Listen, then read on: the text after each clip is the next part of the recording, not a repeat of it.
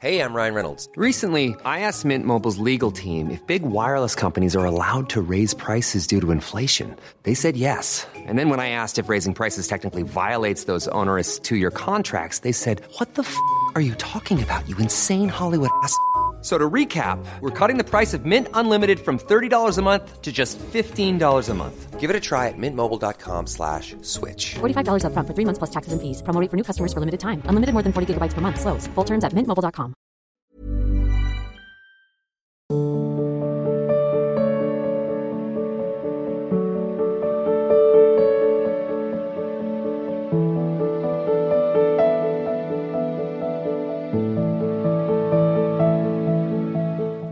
Doctor Sapna ji, Jaipur से। पूज्य गुरुदेव भगवान, आपके चरणों में कोटि कोटि नमन। गुरुदेव, श्री जी की कृपा से मेरी शरणागति को दो महीने पूर्ण हुए हैं। मेरा प्रश्न यह है कि मैं पेशे से दंत चिकित्सक होने के नाते कुछ ऐसे मरीजों के दंत रोग का उपचार भी करना पड़ता है मुझे, जो अपना इलाज मांसाहार, अभक्ष पदार्थ के सेवन हेतु करवा रहे हैं। ऐसे मरीजों से प्राप्त इलाज शुल्क को धार्मिक कार्यों में लगाया जा सकता है नहीं? तो कैसा? महाराज जी कुछ ऐसे आते हैं जो अभक्ष पदार्थ खाते हैं और उनका जो जो पेमेंट देते हैं वो हाँ। फ़ीस देते हैं हाँ। उसको क्या हम धार्मिक कार्य में आपका तो कार्य आपके सामने मरीज़ आता है। और सात्विक है कि वो राजसिक है कि तामसिक आपको इससे तो मतलब नहीं है। आप उस कष्ट निवारण के लिए डॉक्टर हैं। तो चाहे चोर आवे चाहे साधु आवे काम तो आपका दोनों का एक ही है ना कष्ट निवारण करना। और उसके अनुसार जो आप फ़ीस लेती हैं, वो आपकी धर्म में हुई। आपके उसके जीवन से क्या तात्पर्य? आपका उससे कोई संबंध, किसका प्रश्न है? आपका उससे कोई संबंध तो है नहीं ना? आपका तो सिर्फ़ दंत चिकित्सा से है। अब किसी का भी दांत दर्द करे तो आपको उसको चिकित्सा करना, उसकी भेंट ले लेना तो उसमें कोई, वो क्या करता है, मैं उससे संबंध नहीं। अगर हम उससे कोई संबंध बात हो तो उस पर विचार करें। हमारा केवल संबंध दंत चिकित्सा से है। और हम अपनी चिकित्सा में जो खर्चा होता है, उसकी हम पेमेंट ले रहे हैं। हमें उससे मतलब नहीं। वो दैत्य हो या देवता हो, राक्षस हो या मनुष्य, हमें उससे मतलब नहीं। हम उतना कार्य केवल कर रहे हैं। वो क्या कर रहा है, हम उसके पैसे नहीं ले रहे। हम क्या कर रहे हैं, हम उसके ले रहे हैं। कोई दान नहीं ले रहे हैं कोई उससे भेंट नहीं ले रहे हैं अपनी मेहनत का ले रहे हैं। तो आप उसकी दंत चिकित्सा करें आपके सामने सिर्फ़ मरीज़ होता है। न वो ब्राह्मण, न क्षत्रिय, न वैश्य, न शूद्र, न असुर स्वभाव वाला, न देव स्वभाव वाला। आपके सामने मरीज़ आया है। और आप उस मर्ज की दवा करें, उसकी भेंट ले रहे कोई का बात नहीं। अब वो आपका, चाहे धर्म में लगाइए अपने प्रयोग में कीजिए, वो आपका विषय है। अब अगर कोई ऐसा केस होता कि आपके ऐसा करने से वो पापाचरण और करेगा, फिर उस पर विचार होता। कि ऐसे वो पुष्ट होगा तो फिर ऐसा पापाचरण करेगा, ऐसा करेगा। अगर वो पुष्ट ना हो तो पापाचरण नहीं करेगा, उस पर विचार किया जा सकता था। अब ये ऐसा है कि इससे भोजन, अब वो कुछ भी भोजन, वो तो उसका स्वभाव है। हमारा काम है उसके, उस, वो मरीज़ आया है, भगवान मरीज़ रूप से आए हैं और वो हमारी चिकित्सा का विषय है, दंत। तो मुझे वो करना है, उससे जो लाभ प्राप्त होता है।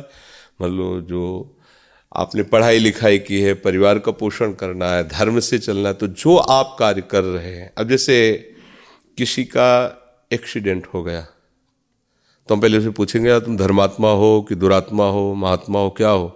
पहली बात है इस समय तुम्हारी सेवा करना हमारा कर्तव्य है।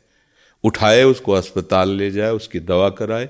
डॉक्टर पूछेगा, कौन जात के हो? क्या है? कितना पढ़े लिखे हो? ये तो नहीं, वो तो सिर्फ़ देखेगा, टांग टूटी कि हाथ टूटा है।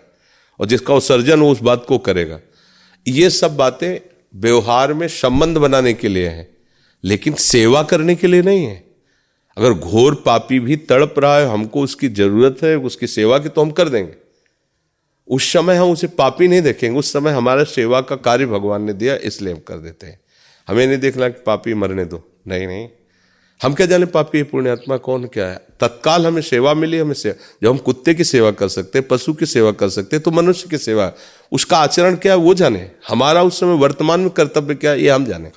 जी जो वहाँ से धन मिलेगा उसको हाँ, हम धर्मार्थ कार्यों में लगा सकते हाँ। कि वो धर्म स्वरूप ही है क्योंकि आप उसके धर्म धर्म से मतलब नहीं रख रहे। आपका धर्म है दंत चिकित्सक हो आप। आ, वो दंत का मरीज़ आया है, उसकी सेवा करना, उससे सेवा जो शुल्क मिला उससे अपने परिवार को पोषण, भागवती। कोई अब जैसे वकालत है। अब वो जान रहा कि तुम अधर्म से मतलब चोरी, हिंसा, जो भी किए हो। इसके बाद वो कह रहा, पाँच लाख तुम्हें रुपए देंगे, हमें जिता दो। अब ये बात बिगड़ गई।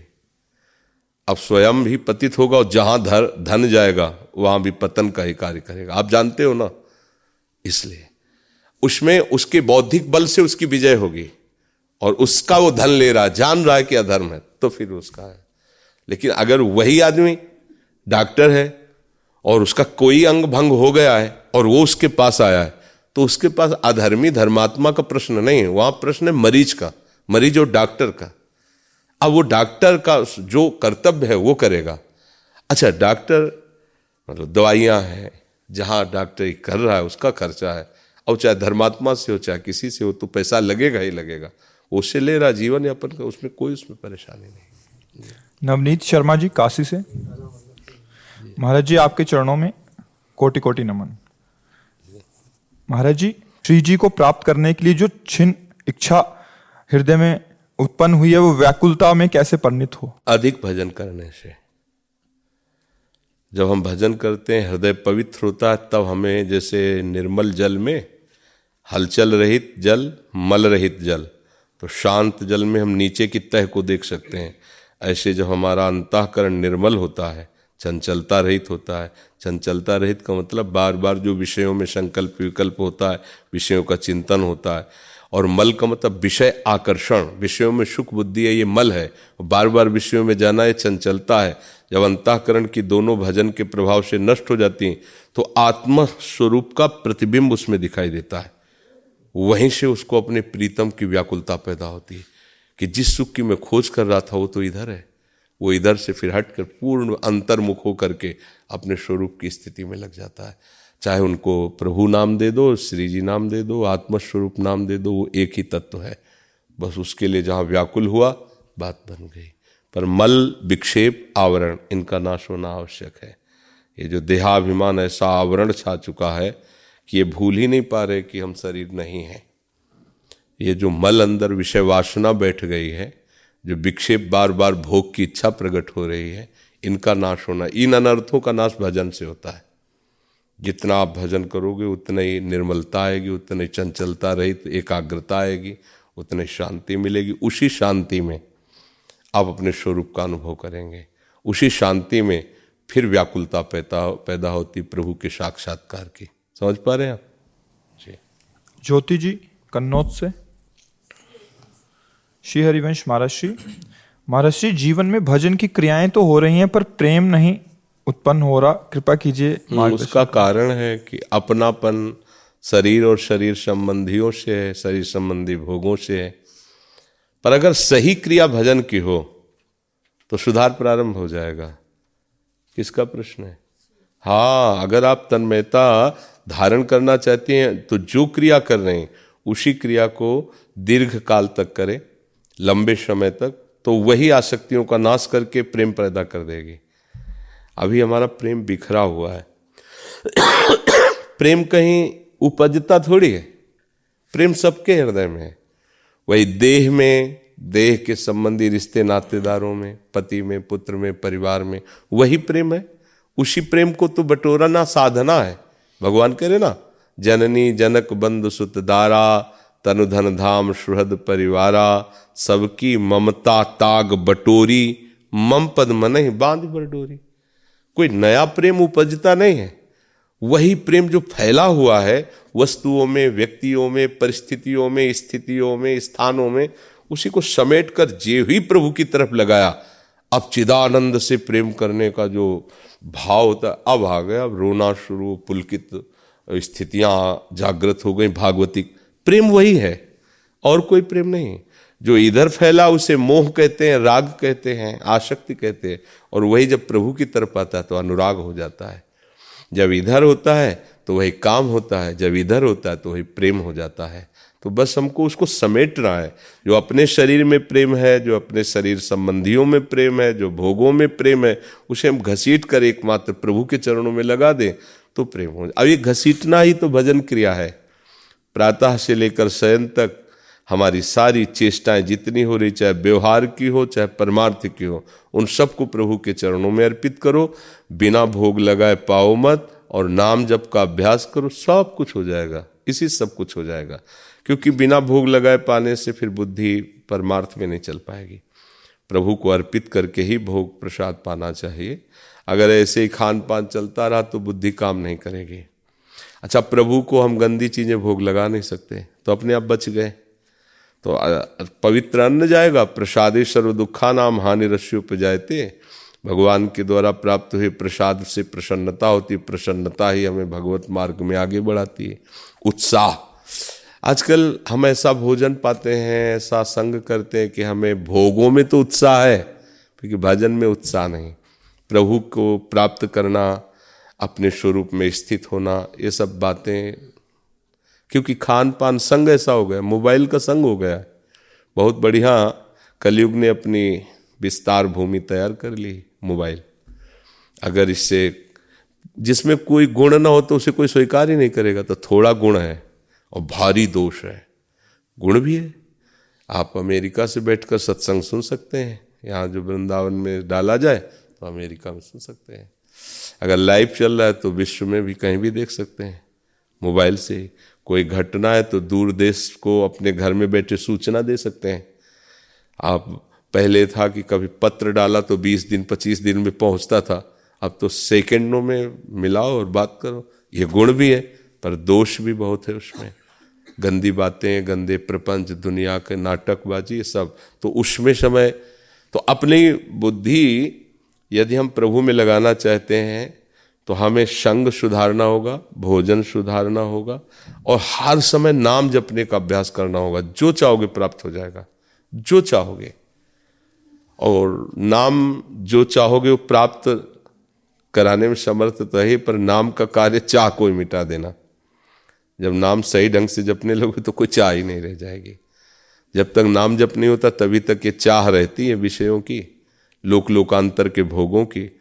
और जब नाम चलता है तो फिर ब्रह्मादिक के शब विषम लागतता है नारायण ब्रजचंद की लगन लगी है। अब भगवदानंद की लगन लग गई तो विषयानंद बमन के समान हो जाता है। रमा विलास राम अनुरागी तजत बमन जिम जन उल्टी की तरह जैसे बमन होता है, ऐसे उसे ब्रह्मादिक के भोगों के लिए भी आकर्षण नहीं रह जाता। पर ये खूब अच्छे से भजन करें। तो जितना हम भजन कर रहे हैं, भले वो क्रिया ही हो रही है, पर वो सत्य है ना। इसलिए हमारी विजय होगी। भजन क्रिया कोई असर थोड़ी होती। देखो, हमें विश्वास करना चाहिए कि आग में दाहिका शक्ति है। तो कोई प्यार से छुआ दे तो जल जाएँगे। ज़बरदस्ती छुआ दे तो जल जाएँगे। या हम सम्मान से छुए तो जल जाएँगे। उसका काम है दायिका शक्ति। ऐसे ही नाम में तारण शक्ति विराजमान है। तो हम भाव से जपे तो तर जाएँगे। कुभाव से जपे तो तर जाएँगे। ज़बरदस्ती कोई जपावे तो तर जाएँगे। उसका तारण स्वभाव है। नाम का कार्य है संसार से तार देना। उसमें सामर्थ्य विराजमान है। तो इसलिए गोस्वामी जी कहते, भाव कुभाव, अनख आलसहु, नाम जपत मंगल दिस दसो। वो कोई ऐसी क्रिया नहीं कि हमने राधा राधा बोला, कोई लाभ तो मिला नहीं तो व्यर्थ चला गया। नहीं नहीं। आपके यंत्र भी बहुत मल से ढके हुए हैं। तो उनको अनुभव में नहीं आ रहा। आप बार बार जपते रहिए। जहाँ निर्मल हुए तो राधा कहते ही, रोमांच हो जाएगा। और एक समय ऐसा आएगा कि राधा नाम के साथ रूप प्रकाशित हो जाएगा फिर हो गया सब काम। फिर तो रूप छके घूमत रहे। तन को तनिक नभान। भान नारायण दृगजल है यही अपने प्रीतम के याद में उनकी स्मृति में उनके रूप में टू वही महापुरुष हो जाता है वही जगत को तारने की सामर्थ्य प्राप्त कर लेता है अपने तारने के। मम भक्ति युक्त भुवनम पुनात मेरा भक्त सारे भुवनों को पावन कर देता है। तो नाम जब करें उसे सस्ते में न लें। केवल ऐसे हम राधा राधा कहते हैं कुछ लाभ तो मिल नहीं रहा हम प्रेम तो नहीं। हाँ, आज का सत्संग जो सुना हो तो आप उसे धैर्यपूर्वक मनन कीजिए। यही हमारी सिद्धि है। कि हम हर क्षण राधा राधा बोल पा रहे हैं।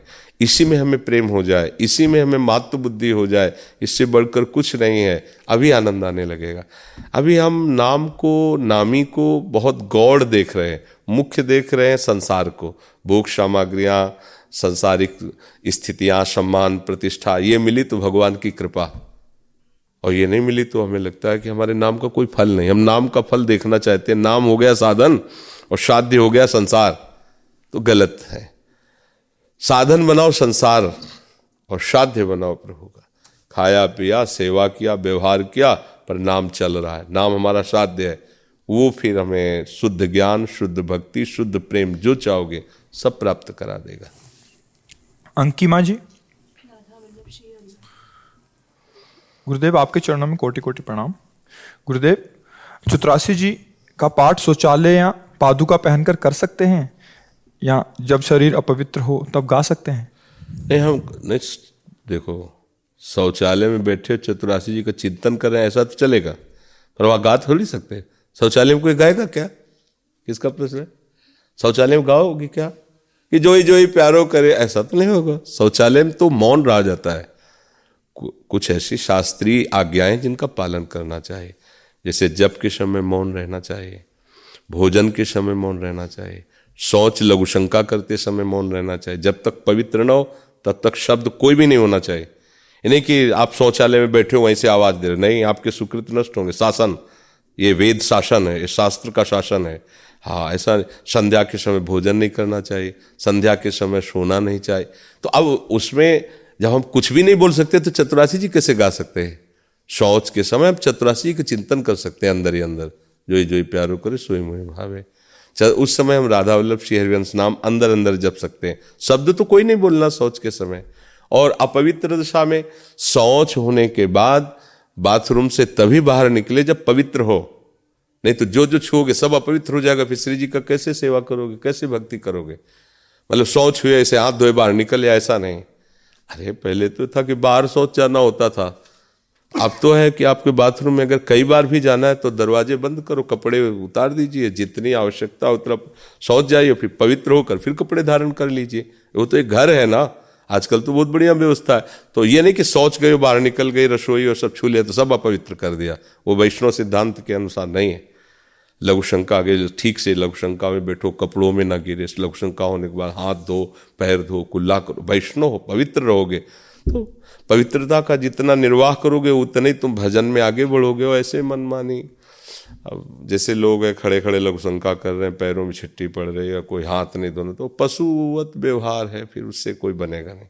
तो शौचालय में तो कैसे गान कर सकती हो? और अपवित्र कैसे रह सकती हो?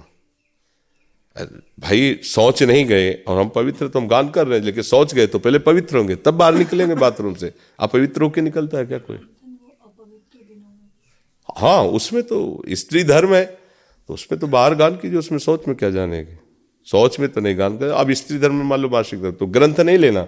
जो हमें याद है, वो हम गा रहे हैं, या मोबाइल से देख के गा सकते हैं। वाणी जी नहीं स्पर्श करना तीन दिनों तक कोई भी ठाकुर सेवा या सदग्रंथ नहीं स्पर्श करना चाहिए, माताओं बहनों को, शास्त्रीय आदेश ऐसा है। समझ में आ गया? शशांक। प्रयागराज से। राधा वल्लभ श्री हरिवंश महाराज जी। गुरुदेव, मैं बाहर रहकर पढ़ाई करता हूँ, खुद से खाना बना, बनाता हूँ, मगर कभी कभी सुबह से शाम तक कॉलेज में रहना पड़ता है और पूर्व अभ्यास के कारण बाहर का लहसुन प्याज वाला खाना खा लेता हूँ। इससे मन में बहुत गलानी होती है और लगता है कि इन नीच आचरणों से कैसे श्रीजी मिलेंगी। हाँ पवित्र मन है, इसलिए ऐसा लगता है।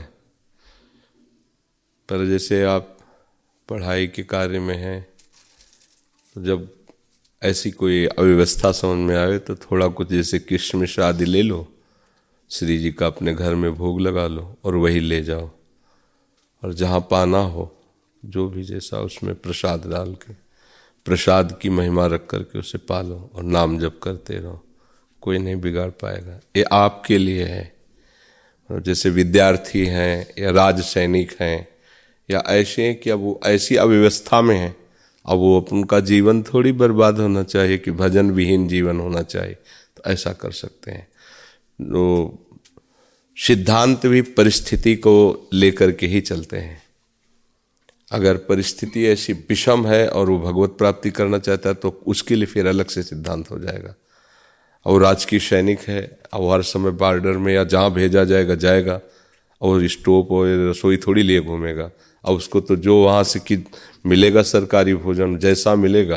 मान लो नहीं अभक्ष पा रहा पर रोटी दाल भी तो वहीं बनी हुई है। वो पा रहा है तो वो नाम जप करे। भगवत स्मरण करते हुए तो मंगल ही होगा। भगवान का नाम बहुत सामर्थ्यशाली है। प्रियाजू का नाम बहुत सामर्थ्यशाली समझ रहे हो ना? हाँ। जैसी परिस्थिति है, उसके अनुसार जीवन को चलावे, पर नाम न छूटे। और आपके लिए तो सुविधा है कि अपने घर में भोग लगा लीजिए किसी निमिषाद लेकिन अब राजकीय सैनिक के पास तो वो भी सुविधा नहीं। कब, कहाँ, कैसा आदेश? महीनों पहाड़ में रहना पड़े, महीनों वहाँ कहाँ ठाकुर लिए थोड़ी घूमेगा। तो इसलिए सबको भगवत प्राप्ति का अवसर है। सब कोई प्राप्त कर सकता है। बस प्रधान बात है कि स्मृति, जिनका स्मरण यश स्मरण मात्रेण जन्म संसार बंधनात्, विमुच्यते नमस्तस्मय विष्णुवे प्रभु विष्णुवे। जिनका स्मरण मात्र जन्म संसार के इस चक्र को नष्ट कर देता है उन प्रभु की स्मृति में रहना। राधा राधा राधा। मदन पाल जी दिल्ली से। श्री हरिवंश हे प्राण प्यारे गुरुदेव आपके चरणों में साष्टांग दंडवत प्रणाम। गुरुदेव श्री धाम में रहकर बाहर रह रहे परिवार के पोषण के लिए आजीविका की जा सकती है? ये नौकरी यहाँ करें और इनका परिवार बाहर पोषण हो। क्या नौकरी यहाँ हो सकती है? बाहर तो ट्यूशन पढ़ा रहे हैं। दिल्ली में रहकर ट्यूशन पढ़ा कर काम चला रहे हैं। हाँ। अब मन बार बार घर के लिए होता है तो। वैसे तो हफ़्ते में एक बार आप बुला लेते हो लेकिन तृप्ति नहीं है। तो मतलब यही बात यहाँ वृंदावन में विद्यार्थियों को पढ़ा कर ऐसा है? हाँ कुछ ऐसा या ऑटो वोटो का जैसे रिक्शा जैसे चला ई रिक्शा वगैरह कुछ। हाँ किया जा सकता है। किसी बहाने वृंदावन का सानिध्य मिले। अच्छा ये कर ले। पर उद्देश्य प्रिया प्रीतम की प्राप्ति रखे। नहीं तो एक परिवार बैंक में अधिकारी थे वो, रिटायर करके आए और बहुत बड़ा शोरूम खोल लिया। अब न भजन से मतलब न सत्संग से मतलब न दिनचर्या से मतलब तो हमें लगता है ऐसे क्या वृंदावन बास? क्या इसमें? वही ये आने जाने वालों को लाभ हो सब। वो जान भी नहीं पा रहे हैं कि हम वृंदावन वास कर रहे हैं। क्योंकि जैसे माहौल में रहो, वैसे समझ में आएगा ना? अब आप शोरूम बना करके सामान बेच रहे हो। अच्छा ये हो कि अब समय से दुकान खोल दिया, सत्संग गए, आरती, सत्संग और नाम जब अपनी एक दिनचर्या, दो चार छः घंटे खोल दिया, चलो उससे पर ऐसा नहीं होता, माया का आकर्षण होता और अधिक और अधिक तो उसी में। मुझे लगता है ये धाम भगवत प्राप्ति के लिए है। ये सच्चे धन के व्यापारियों के लिए है। परम धन राधा नाम आधार यहाँ तो सर्वस्व प्रियालाल को मानकर उनका नाम जप कर रहे हैं और भरण पोषण मालिक करें। यहाँ तो ऐसे जन रहते हैं। अब वो तो आधुनिकता बढ़ती जा रही तो जैसे भी बने। लेकिन यहाँ जो वास का विषय है, वो ऐसे है कि आके लाडली जू के दरबार में पड़ गए। अब वो अपने महल में जैसे चाहे वैसे रखें। ऐसा ये, यहाँ जो बनवास ये बन है ना? अब वो तो मतलब मायाकृत लीलाएँ बढ़ रही हूँ अलग बात है क्या यहाँ तो केवल प्रियालाल के प्रेम प्राप्ति वाले महापुरुष ही। तो फिर भी जैसे बने तैसे अपने जीवन को भागवतिक बनाने की चेष्टा करें। पर फिर हम ये कहेंगे, अगर वृंदावन में धन का महत्व तो आ गया तो फिर परम धन राधा नाम का महत्व तो फिर नहीं कहीं हो पाएगा। हाँ। तो फिर इसीलिए तो कह रहे हैं अब जैसे बोले तैसे करो। पर हमारा जो संकेत है कि प्रिया लाल को नाम भूल जा क्योंकि माया भगवती छोटी मोटी हस्ती नहीं है। बहुत बड़ी सामर्थ्य है उनकी। वो कहाँ से कैसे घसीट कर प्रभु से दूर कर दें कोई जान नहीं पाता हम ये आश्चर्य मानते हैं। कई ऐसे हमने देखे कि आके रोना और सब प्रार्थना और सब ऐसा, और माया ने अनुकूलता फेंक दी तो खत्म। भजन खत्म, चिंतन खत्म बहू, बेटा, लड़का, बच्चा, इसी में पूरा ये। तो अब वो समझ रहे हैं, वृंदावन आ गए, वास से हमारा एकदम। तो तुम वास कर रहे हो या व्यापार कर रहे हो? वास। वृंदावन वास मतलब वृंदावन बस के इतनो बड़ो सयान, जुगल चरण के भजन मिन निमिष न दी जाए जान। इतना भी समय व्यर्थ नहीं जाने देना। तुम कह रहे, व्यापार करो, रिक्शा चलाओ। राधा राधा राधा राधा राधा, नाम जप करो, ठीक है? अब अगर कोई अर्थ की प्राप्ति होती परिवार को भेज। दो पर आपका उद्देश्य न बदलने पावे। पर माया का कार्य है कि उद्देश्य ना बनने देना। वो ऐसी चाल चलेगी कि उद्देश्य तुम्हारा भगवत प्राप्ति बनने ही ना पावे। यही तो उसकी चाल है। बहुत बड़ी सामर्थ्यशाली है और भक्ति का पक्ष है। माया पर विजय दिलाकर भगवत दर्शन करा देना, भगवत मिलन करा देना। तो हम यही कहेंगे कि जिस तरह से जासे होए सने राम पद ए तो मतो हमारो। जिससे भगवान के चरणों में प्रेम हो, वैसे ही चलो। अब वो खुद देख लो कैसे क्या करने से होता है। महाराज जी बच्चे जो आपके ही शरणागत हैं इस शरीर से संबंध रखते हैं। क्या उनको डांटना अपराध है? ये तो कई बार चर्चा की है। हमें अभी ज़रूरत पड़े तो हम आपको दबका के गेट के बाहर खड़ा कर सकते हैं। क्योंकि हम आपका मंगल चाह रहे हैं आपका हित चाह रहे हैं और आप हमारे पास आए हो इसीलिए। आप हमको ये अधिकार दिए हो आप हमारे गुरु हो मतलब आप हमारे अवगुणों पर शासन कर सकते हो। तो ऐसे ही पिता का अधिकार अपने पुत्र और बच्चों पर है। उनको सतमार्ग में चलाने के लिए अगर वो भय वाले वचन बोलते हैं या थोड़ा सा दंड भी देते हैं तो पिता, माता, बच्चे का मंगल करने के लिए करते उसे क्रोध नहीं माना जाता, उसे अधर्म नहीं माना जाता। कई बार ऐसा होता है, वो छोटी है ना तो उसको बहुत मतलब वो आपके हर वचन को फॉलो करना चाहती है। जैसे आपने भोजन का कुछ बोल दिया तो बहुत कम खाती है नींद भी उसने कम की हुई है पढ़ती भी है साइंस साइड ले रखी है। तो उसको भोजन का। कम का कितना? उससे नहीं तो पूरी बात सुनो ना। जी। क्योंकि हमारे पास दोनों हमारे मित्र हैं एक प्रवृत्ति मार्ग और एक निवृत्ति मार्ग। दोनों हमारे ही हैं हमारे ही संबंधी हैं दोनों शिष्य हैं दोनों हमारे ही परिकर हैं। तो हम जैसे उपदेश कर रहे हैं तो अब अब बराबर जब उपदेश करेंगे तो एक जैसा करेंगे ना अब उसमें विभाग करना है कि हमारे लिए क्या इसमें उपदेश है और विरक्तों के लिए क्या होगा? अब विरक्तों वाला तुम धारण करोगे तो नहीं बनेगा और गृहस्थों वाला वो धारण करेंगे तो नहीं बनेगा। दोनों का विभाग है। इसलिए अधिक कार्य करने वाला, बीमार और वृद्ध, पूरा सत्संग सुनोगे तो कहीं परेशानी नहीं होगी। तीन के लिए छूट है। वो अपनी अनुकूलता के अनुसार चलें। अब वृद्ध है, वो थोड़ी चाय पिएगा तो गर्मी आएगी शरीर में। और जवान को काफ़ी चाय की आवश्यकता क्या है? तो वृद्ध अब रोगी है, उसे सुबह दवा खानी है। अब वो ग्यारह बारह बजे तक कुछ खा नहीं सकता। तो अब कैसे चलेगा? उसके लिए रोगी वृद्ध और बहुत कार्य करने वाला, मेहनती आदमी। अलग अलग अब हमारे पास जितने भी ये सब भगवत प्राप्ति के लिए हैं और शारीरिक श्रम ज़्यादा है नहीं। माला चलाना, आरती करना, यही सब। ये कोई श्रम वाली थोड़ी ये तो भाव वाली चीज़ें। तो कम भोजन पाओ। आते बढ़ेंगी और उनको फड़वाना पड़ेगा फिर डॉक्टर से। हाँ इसलिए ये कई बार हम सत्संग में बोले कि गृहस्थों के अन्न के बड़े बड़े दांत, भजन न करोगे तो फाड़ डालेंगे आंत कोई खिलवाड़ नहीं है, ये हराम का नहीं है माल। खूब भजन करो, तपस्या करो और जो प्रभु दे रहे हैं उसका उचित प्रयोग करो, भगवत प्राप्ति हो जाएगी। और आप सोचो, हम इसके स्वामी हैं, नौकर बन के रहो पूरे जीवन।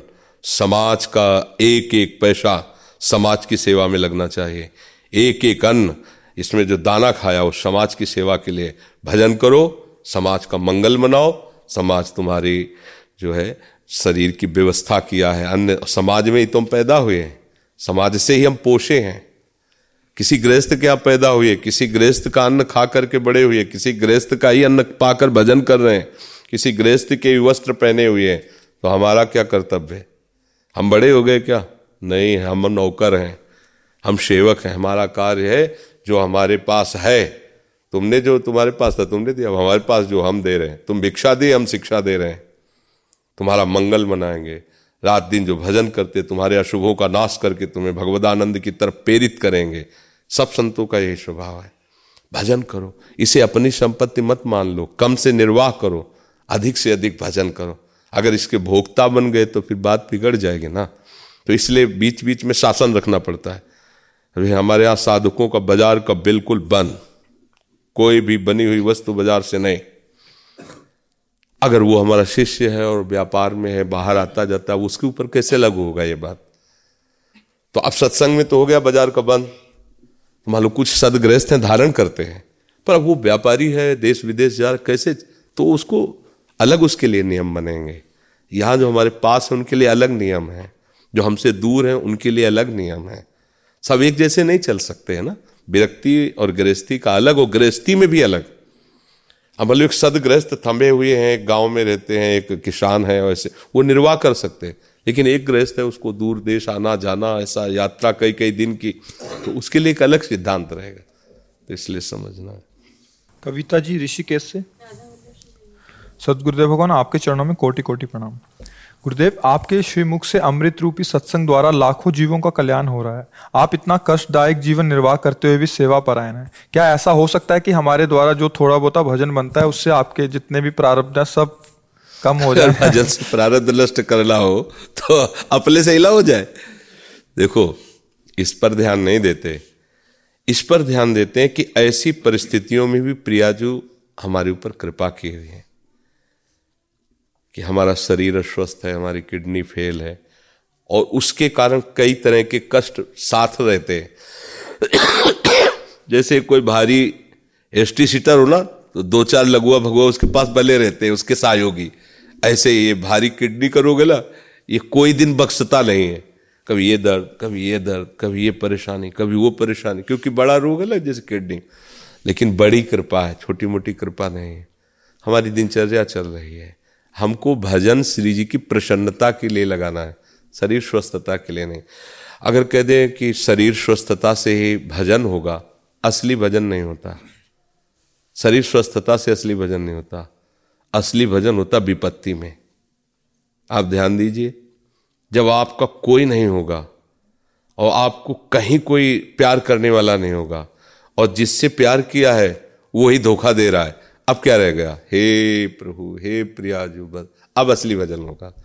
तो प्रियाजू ने कृपा किया है, असली भजन का मार्ग दे दिया है। अच्छा वो ऐसे कष्ट में भी देखो, आपके सामने बैठे हैं। अतरे दिन डायलिसिस होता है, बड़ी परेशानियाँ रहती हैं। तड़पन होती, जैसे मछली तड़पती है, ऐसे डायलिसिस में कष्ट होता है। पूरा जब रक्त घंटा भर तो थोड़ा कम दर्द होता है। फिर एक घंटे के बाद जो दर्द शुरू होता है, चार घंटे का डायलिसिस होता है। पूरी नशनाड़ी ऐसे पैर फटकते, ऐसे ऐसे बेहोशी सी रहती है, ऐसे चार घंटे। और इसके बाद फिर आठ, दस घंटे भारी कमज़ोरी।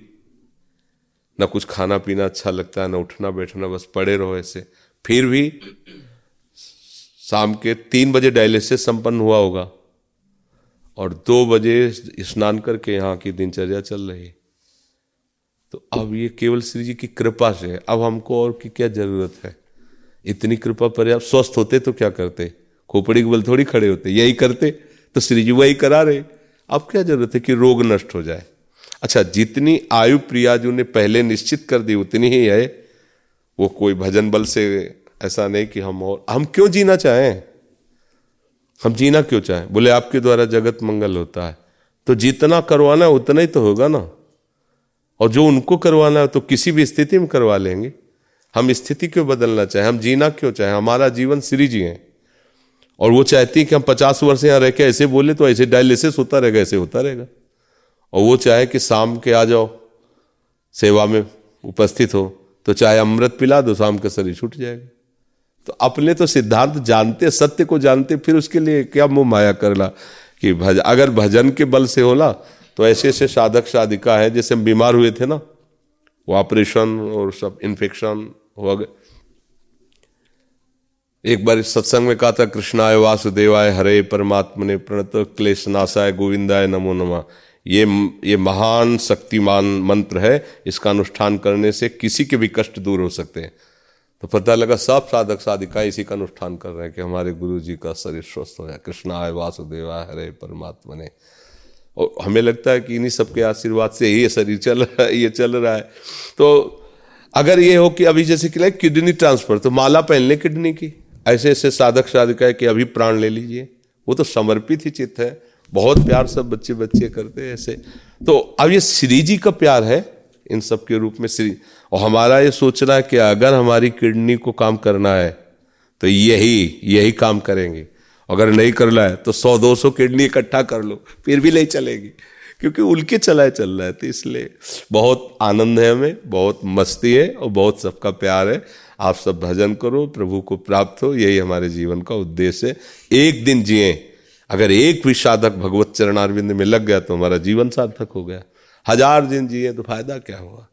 तो हमें लगता है कि आप लोग जैसे कह रहे हो, सत्संग का हमें लाभ मिल रहा है, हमें नाम जप में प्रीति हो रही तो हमारा जीवन सार्थक है। हमारा जीना सार्थक है। जितने दिन हमारे इस इस शरीर में जीव है हाँ हमें आनंद है। हमारी सेवा पक्की हो रही। अब कितने दिन किसकी सेवा है? तो मालिक जाने ट्रांसफ़र कहाँ करना है? वो तो उसके हाथ की बात है। ये थोड़ी कि हम इसी ऑफ़िस में रहेंगे। वो तो सरकारी आदेश, बहुत बढ़िया बंगला है, बहुत बढ़िया व्यवस्था है, पर आदेश हो गया, चलो तो वहाँ जाना पड़ेगा। ऐसे ही शरीर को ऑफ़िस समझो। मालिक ने आदेश दिया, जितने दिन इस ऑफ़िस में रह करके ऐसे हो रहा है नहीं तो इधर ताला लगा हो आगे वाले ऑफ़िस में ट्रांसफ़र हो जाएगा। बिल्कुल इसमें कि हमारे वज़न से आप ठीक हो जाओ। हम तो ठीक है हम ठीक है। अच्छा देखो, ऐसी परिस्थिति में आपको लग रहा है कि हमारा डायलिसिस होता है, हमारी किडनी फेल है? है? मुरझाए हुए गुन्नू सुन ऐसे लग रहे बीमार लग रहे क्या? अच्छा बताओ, सच्ची बताओ। तुम्हें देखने से ऐसा लग रहा है कि हम बीमार लग रहे हैं, बड़े मरौआ लग रहे हैं कि भाई, बहुत परेश? नहीं। देखो, ऐसी स्थिति में महारानी जी कैसे रख रहे हैं? हम तो ये देखते हैं। कि कैसे रख रहे हैं पानी भी लिमिट है। ये थोड़ी कि बढ़िया दूध, रबड़ी, रसगुल्ला, पानी भी लिमिट है। भोजन की तो बात जाने दो। पानी भी एक सीमा तक। उसके जैसे हमें बहुत प्यास लगती गर्मियों में तो ऐसे पानी दे दिया जाता है। यार थोड़ा और दे फिर महाराज जी वज़न ज़्यादा हो जाएगा उसमें। बस लिमिट, पानी भी लिमिट भोजन की तो क्या? तो ये जो स्वस्थता, प्रसन्नता, ये केवल प्रियाजू के बल से है कि तो उनके बल से एक आनंद बना रहता है। अगर वो आनंद न रहे तो अभी आप देख लो, डिप्रेशन में चले जाएँ कि कब तक कष्ट झेलेंगे। महीना दो महीना, साल दो जब तक जिएँगे तब तक। और रोज का रोज ये डायलिसिस कोई दवा थोड़ी ये तो बने हुए विकार को केवल निकाल देती है। रोज का रोज किडनी और भी असमर्थ होती जा रही है। इससे कोई समर्थ थोड़ी हो रही। एक दिन तो जाना है। जाने की तैयारी कर लो। जो पहले से तैयार न थे वो पछता पछता कर चले गए। जो जो पहले से तैयार है, मुस्कुरा कर जा रहे मरने से सब जग डरा। मेरो मन आनंद। कब मरी हो, कब भेटी हो, पूरन परमानंद। इसलिए घाटे का सौदा ले खूब नाम जप करो।